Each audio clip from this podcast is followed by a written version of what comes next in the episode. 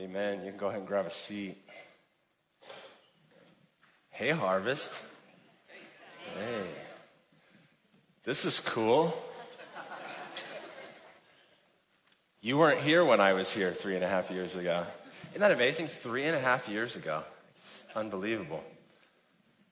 I was only here for five weeks for those who may not have been here during that season. That's all Pastor Doug could take of me. Go plant a church. No, it's a, it really is a gift to be here. And um, it's really, I bring greetings from our whole church. I, not just me personally, but our whole church has really a deep sense of uh, loyalty to do anything we can to uh, serve you. And uh, it's not uh, just uh, our church either in the, in the supporting and, and, and the love and the prayers and, and the generosity of this church to support our church plant, but uh, my relationship and my wife's relationship with uh, Pastor Doug really goes back over 10 years, uh, really almost 11 years. I think this fall, the, the first time we met them. And so uh, Doug and Karen have been mentors to us uh, for, that, for that entire season and, and continue to be so. I'm sure I'm one of the reasons why it's good for him to uh, take a break from time to time.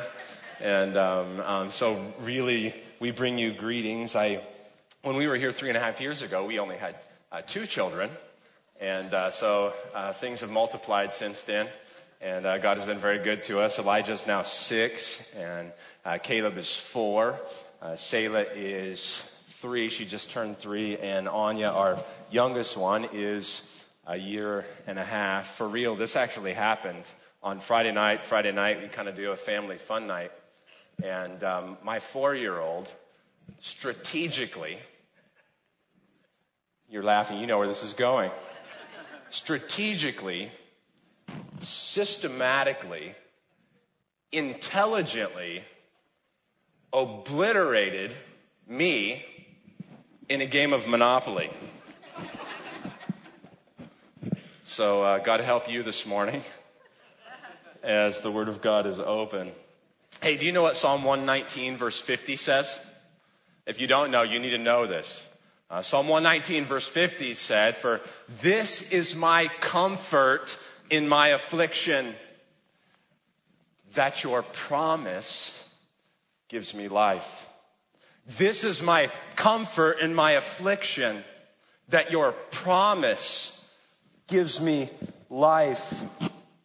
Have you ever thought about this? Have you ever thought about how hollow your relationship with God would be?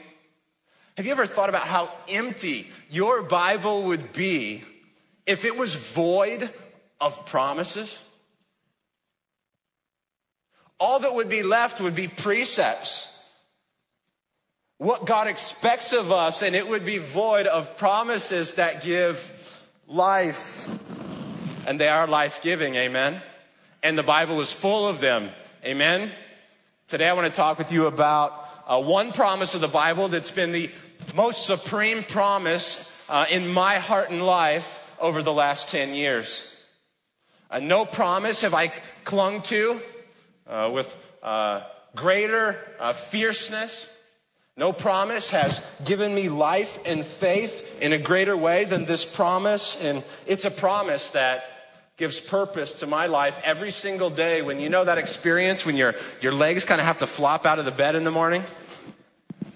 It's the promise I cling, cling to like a rock climber. If you picture a rock climber on, on a cliff face, it's, it's the promise that if you get this into your marriage, it's going to answer some of the most complex questions of marriage for you. It's a promise that brings hope in hopelessness, purpose to aimlessness, peace and instability. It's a promise that will carry you on eagle's wings in the deepest sufferings and afflictions of your life. It's a promise that gives hope even in our sin. It's a promise uh, that is the most all encompassing promise to give you answers to what God is doing every single minute of your life. It's a promise that's a cruise ship on rough waters. It's a cellar of refuge in a storm. It's high ground in a tsunami. It's hope for every single day. It's answers to daily questions. It's explanation to daily circumstances. The answers to the question, what is God doing in my life right now? That enough inspiration for you? This is my comfort in my affliction, that your promise gives me life. You don't want to know, you want to know what the promise is? Here's the promise. The promise is this from God Himself I will be good to you.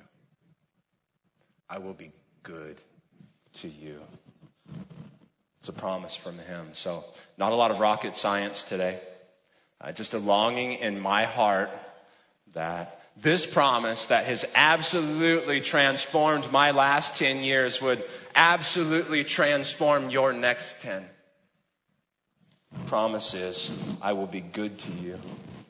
If you would turn with me to Romans chapter 8 in your Bibles, Romans chapter 8.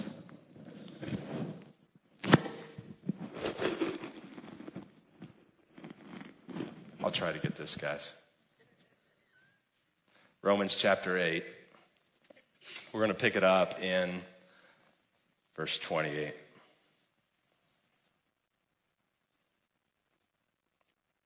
The word of the Lord says, And we know that for those who love God, all things work together for good, for those who are called according to his purpose.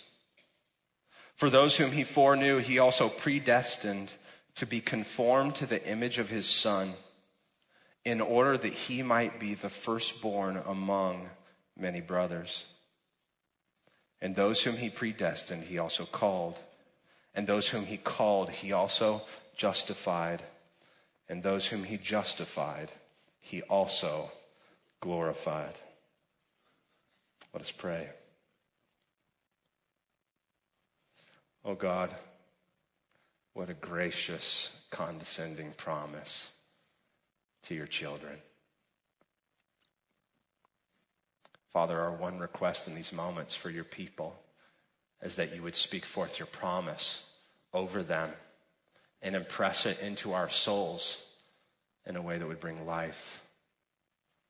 And I pray that life would be brought forth and life would be brought forth from death and life would leave this building today. For the glory of your Son and of your greatness and your faithfulness and commitment to you doing always what you say. In Jesus' name. Amen. Amen. Well, Romans 8 is uh, certainly one of the most hope giving chapters in the entire Bible. And uh, in uh, verse 28 kind of comes in the middle of a paragraph. And so when something comes in the middle of a paragraph, you should kind of go like, what's the paragraph all about? And uh, you don't just want to pull stuff out of the middle of paragraphs and uh, not see it in the flow of uh, the argument. And verse 26 and 27 tell us this awesome reality that the Holy Spirit is interceding for us. And uh, the text says that he's interceding for us because the Spirit intercedes for the saints according to the will of God. First of all, isn't it awesome that the Holy Spirit, the third person of the Trinity, is interceding for you? Now, uh, He's interceding for you according to the will of God. Now, how many times out of 10, hold up how many times out of 10, when the Holy Spirit intercedes for you uh, according to the will of God, that that promise gets answered? How many times out of 10? Right? 10 times out of 10, that prayer uh, gets answered. And so the question is do you know what the will of God is? What is the Holy Spirit interceding for you about? That's what Romans 8 28 through 30 is all about. Uh, Romans, the will of God is Romans 8 28 through 30 in your life. Um, that's what the will of God is, and that's what God is bringing about in part in response to the Holy Spirit's prayers. And uh, these three short verses are God's desire to pour out a watershed of transformational life in you. In you. So let's break this down, starting in verse 28. And we know, and we know, don't just read that. See, how, how is Paul saying that? Paul is, the apostle Paul is saying, and we know. We have a confident assurance. There's a, there's a faith here in that this is true and, and we know. And so, do you know? Do you have this confident assurance that what is said here in verse 28 when it says, and we know that for those who love God, all things work together for good? Do you know? Paul says, and we know. See, if you're like me, the problem is, is way too often you just don't know. Am I right? You don't, you know, you know. You don't know. And the confident faith in what God has promised is traded for, am I really sure about that? Is this really true right now?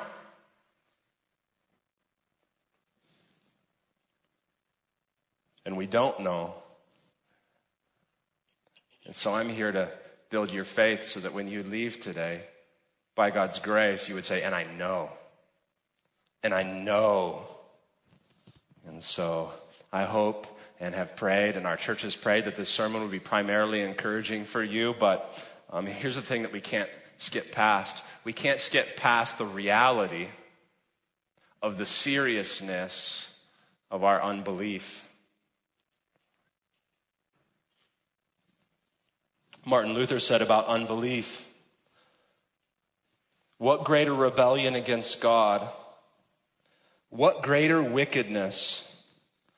What greater contempt of God is there than not believing his promise? For what is this but to make God a liar or to doubt that he is truthful?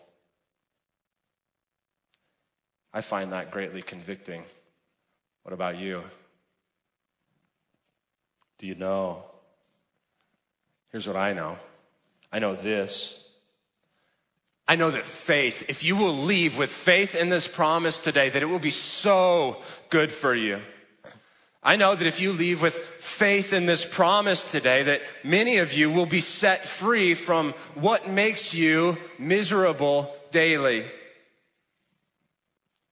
But I also know, I also know that biblically and from personal experience, my lack of faith in this promise clogs my spiritual arteries from the lifeblood that his promise would be seeking to give me. And I must start with repentance for each way that I don't know. For the places in your life and mine where I, I don't believe that what God's saying for those who love God, all things work together for good and that moment of repentance, that's the place where you start to see clearly. That's the place where the underbrush of all of the morass, that all of the things that are happening in your life right now, it's the place where life happens in the midst of greatest suffering. That's the place where it begins. And so it's the place where we have to begin. And so if you walked in this morning and maybe you're here and you're dry, and you know you're dry and your soul's dry and life has overwhelmed you, the rain is coming. The rain is coming to be a lush oasis on the horizon of the scorched soul through repentance, in faith, in the promise. And so by faith, we say with Paul, and we know, and we know in other words, you promised God. I don't see where this road is going. I don't know where all of this ends, but I, I just know this. I know that you promised something. And I know that you promised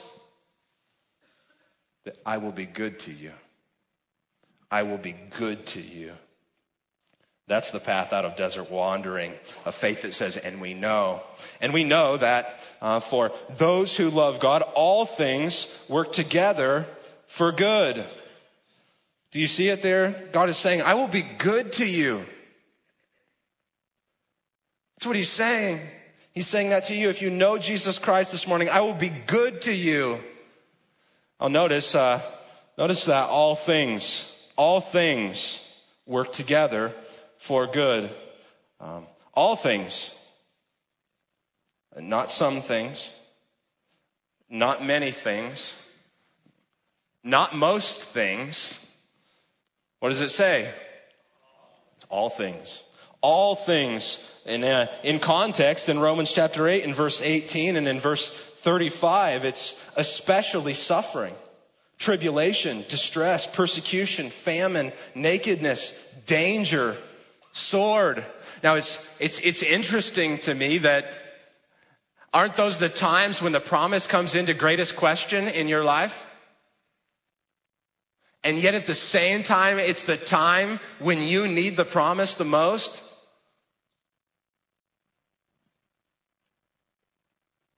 So God gives some encouragement in verse 30 to build our faith in his promise. verse 30, God's eternal plan, just glance down there for a second. God's eternal plan for human history is summarized right here. Those whom he predestined, he also called. Those whom he called, he also justified. And those whom he justified, he also glorified. So, God's purpose for your eternity is to glorify you, to make you like Jesus Christ. Why do I need to do that? Why do I need to know that? And how does that build my faith? Here's why, uh, here's why we need to know that. Here's how verse 30 builds our faith. Verse 30 is God's plan for eternity, uh, so that we will know that what God's eternal plan is, is also his daily plan. And uh, God's daily plan is the same as his eternal plan. And if verse 30 gives you hope in the future, then verses 8, uh, 28 and 29 give you hope today. For what God is doing in my life right now, all things. It's in every second of my day, all things. It's in every circumstance of my life, all things. It's in every word said to me and everything I've done in a day promise that I'm going to believe for life and hope right now that God is taking all things and He's going to work them together for good.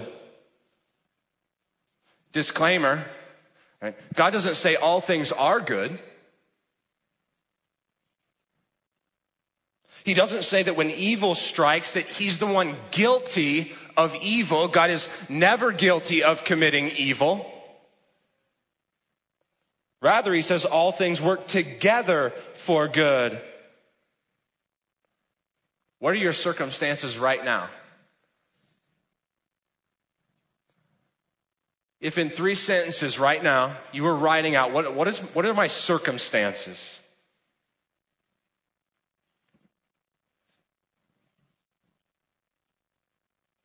The sum of your circumstances is an orchestrated effort from God Himself for you good if you know his son.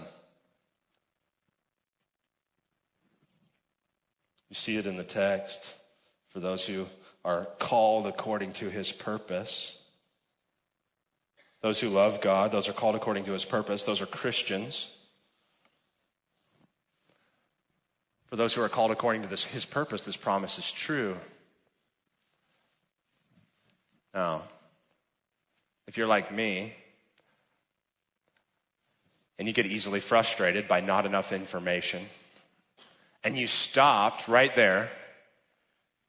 God's working all things together for good, for those who love Him, for those who are called according to His purpose. If we, if we just stopped right there, what we would end up with is something like a, a Hallmark card. Have you ever heard? Okay, we're, we're never going to say this again, okay? Have you ever heard someone say everything happens for a reason? Don't ever say that again. I want to pull my hair out, right? What's the reason? so, why? Get, get, give me a reason. And um, I want to know when God says, for those who are called according to his purpose, the question I want answered is, what's his purpose? What's the reason? In other words, why? That's what I want to know. And uh, I don't really get a lot of strength from Hallmark cards. I've never once read a Hallmark card that sustained life. Promises give me life. Promises give me life. And so when God says all things work together for good for those who are according to his purpose, then in that promise and in this purpose, there must be life. Thankfully, uh, God doesn't. God condescends to my frustration, and he gives the purpose in verse 29. For those whom he foreknew, he also predestined to be conformed to the image of his son in order that he might be the firstborn among many brothers. Summary God's purpose is to make you like Jesus Christ for the purpose of the glory of Jesus Christ. So, uh, God is working all things for my good to make me like Christ for Christ's glory. That's what it means when it says, in order that he might be the firstborn, the preeminent, the most glorious one among us. And so if you came in today and you are asking the question, what is, it, what is God doing in my life right now? You know, you can bank on it with your life that here's what God's doing. God's taking the mud of your life and he's molding it into a fitting image of Jesus Christ. He's always, constantly burning away the impurities in your life that he might bring you forth as gold. He's opening a wound and he's scrubbing it out so that he can heal you. He's picking up a bunch of beat up old instruments, dented and clanging out of a landfill, and he's orchestrating them in your life circumstances to produce a symphony of Christ's likeness that no one has ever heard.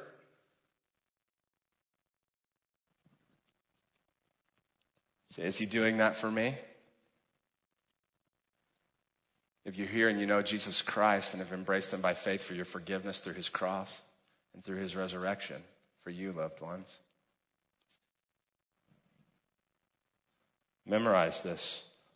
All things for my good to make me like Jesus Christ for his glory.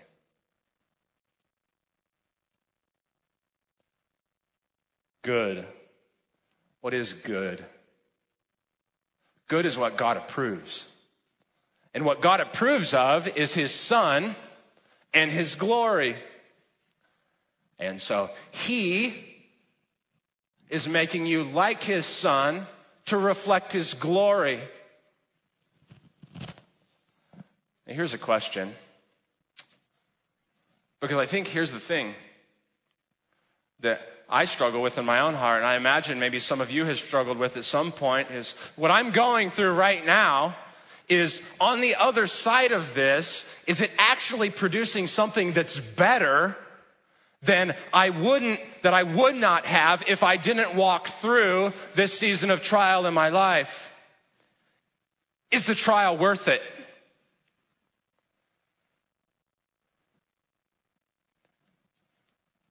Let's say uh, you struggle with anger. And what if anger runs its course through a, a whole host of uh, destruction of human relationships and injury. And the season of that trial actually produces in you a kindness and a tenderheartedness and a forgiveness. Would that be better? Maybe you're given to uh, self pity. And what if a uh, season of trial, God was getting you to the place of gratitude and self giving and seeking to understand others instead of just trying to be understood yourself. Would that be better?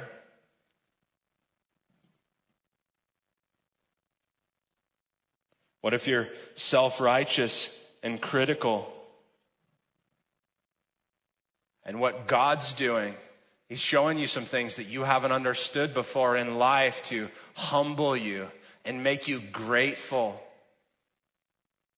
Would that be better? What if you're fearful and anxious and worry filled? And somehow, in the process of that uh, crushing fear, you got on your face before the Lord and you sought first His kingdom and His righteousness, and He met you there and filled you with faith and trust in new and deeper ways in your life. Would that be better?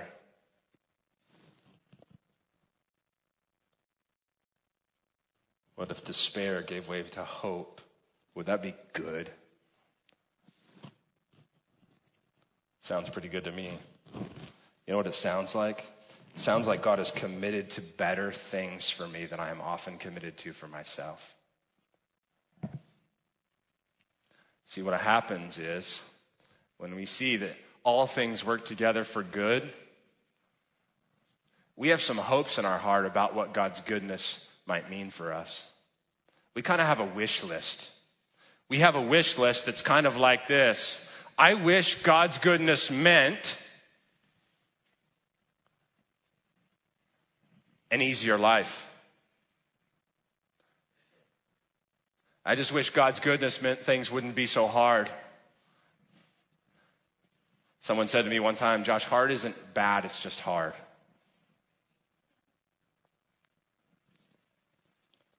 About this one, I wish God's goodness meant a peaceful life.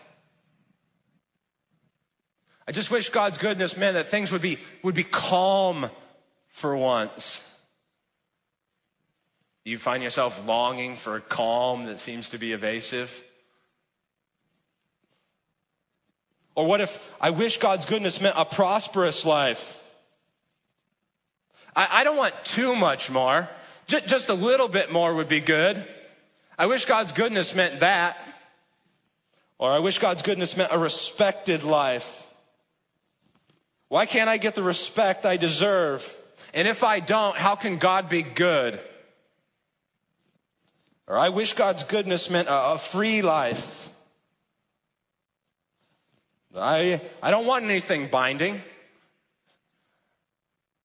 I just want to be free to do what I want to do. No obligations except to my own freedom. There's a whole host of things that could be on this list. The point is, what's on your I wish God's goodness meant list? So that when the text says he's working all things together for good, what is your hope that he means by that? That you might hope wrongly or that you might hope too much? What's on your wish list? See, now I can hear someone asking, so if God's working all things together for good, why does He have to make my life so hard in order to accomplish that?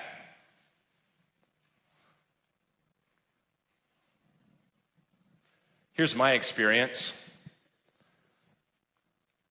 My experience is that I have so many things on my list of what I want God's goodness to be that I have a death grip on that sometimes I feel like God has to nearly kill me to loosen my grip on them.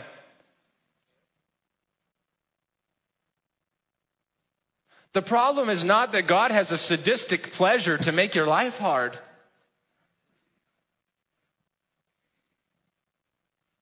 The problem is that you have a hard grip on the wrong things that take God great effort to root out of you.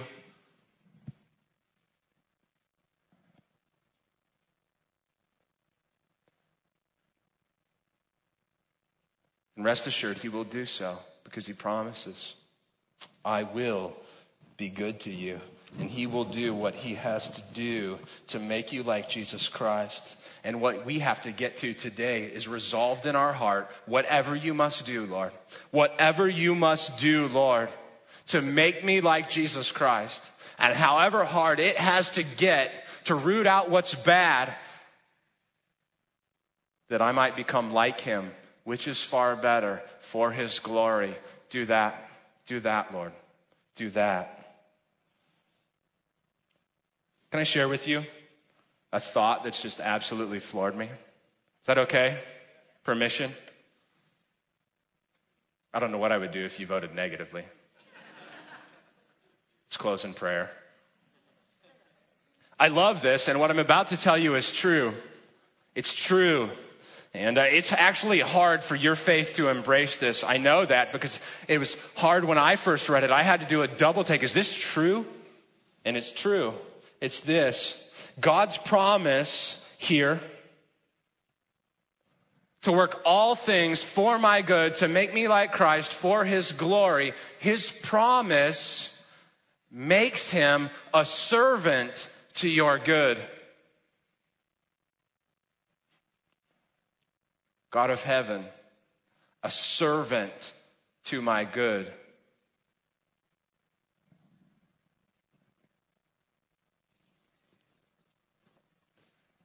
Son of Man came to serve.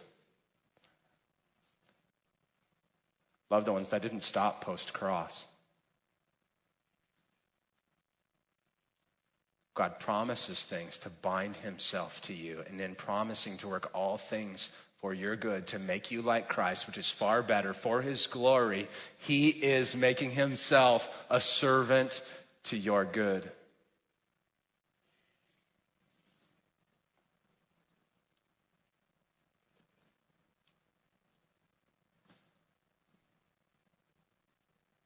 If that's true, then what Adoniram Judson said is true as well. The future is, uh, is as bright as the promises of God. Now, here's what has to happen with a promise. We've kind of been looking at it. We've kind of been thinking about it. We've kind of been examining it. But a promise has to be brought home. Promises aren't just to meditate on, promises are to believe and to embrace. They're not meant to be put in storage and to be pulled out later. God wants this truth in your life every day. He wants it in your kitchen and in your living room and in your marriage or in your singleness and in your workplace in every category that is your life, God wants to bring this promise home. So, what your wife said in the kitchen this week that upset you, all things. What your husband said he would do and failed at again. Has that ever happened, ladies? All things. When your kids Act like kids. All things. When God seems to delay in bringing you a spouse, all things. When you're feeling the miles of years gone by, all things. I could go on forever. All things. Every moment of your day in your home, do you see it? You can embrace this promise. What's happening right now in this moment? Why? God's living out his promise to you. I will be good to you. Here's five ways to bring the promise home. Five ways to bring the promise home. Ask yourself frequently what is God doing here? What is God actually doing here? Do that. That's a good starting place. And this is the promise that will answer the question for you. Then do this. Thank God. Thank Him. Pour out your heart in thanksgiving that whatever you're facing right now, He is working for your good to make you like Christ, which is far better than what you currently are.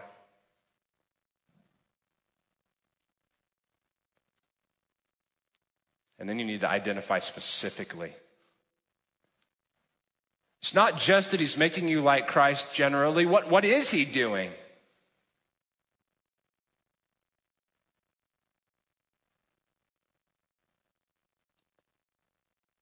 Why in the world did God give me a wife who loves the library?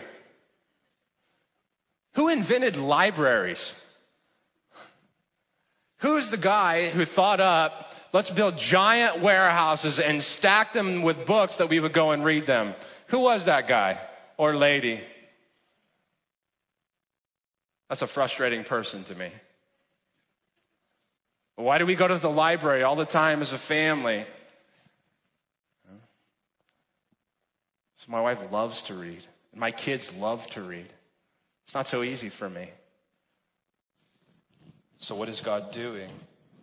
He's teaching me how to be a patient specific, servant specific, to do things that I don't want to do for the good of someone else. Do you see where the rubber meets the road? I have to identify it specifically. And then I wrote this down journal about how that would be better for you and God's glory. So you have to think about that. That's going to build your faith in God's promise. I will be good to you. What's better about this? And then just practice the needed change. I don't make a lot of progress without just practice and fail and practice and fail and practice and practice and practice and fail. Practice the needed change. What, what three times this week I'm going to do this because I see this is what God's going after in my life. Last couple thoughts, and that's how to bring the promise home. Do those things. And if God came after you, church, if God came after you through sending his son, not sparing anything, giving him up to die on a cross that we celebrate together, will he not also fulfill his promise to do all things for your good? He who spares nothing for you. Won't he be good to you? Want to close with a quote from a small book uh, that really nourished my soul a lot last fall. It's called The Precious Promises of the Gospel. Uh, this, is, this quote is written as if God is speaking to you his promises. It's written in, in first person. And so, wherever you're at right now, whatever's happening, I don't know all the things going on in your life. I'm not going to try to claim to know or even try to understand. But I know that this is God speaking to you right now. So hear this from Him. Affliction shall prove a wholesome cup to you. Your Lord has drunk the venom into his own body. And what remains for you is but a healthful potion, which I promise shall work for your good. Be not afraid to drink, nor desire that the cup should pass from you. I bless the cup before I give it to you. Drink all of it and be thankful. You shall find my blessing at the bottom of the cup to sweet, sweeten the sharpest afflictions to you. Your suffering shall not be a cup of wrath, but a grace cup. Not a curse, but a cure. Not a cup of trembling, but a cup of blessing to you. They shall not hurt you, but heal you. Do you hear the promise? I will be good to you. I will be good to you. Bank your life on it. Stand with me for prayer, would you?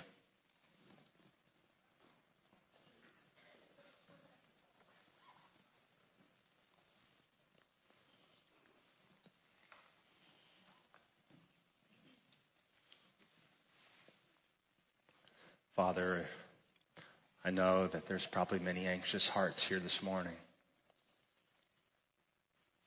May in you they find you to be a rock of refuge, a good father, and a good shelter. Father, I know that um, many difficulties are faced in the journey of life and I know many here are journeying through life and mileage is put on, and burdens can be great. For each person here who feels that, I pray that you would meet them by faith in your promise. Might we leave knowing that in you is everything we need. Jesus' precious, good name we pray. Amen.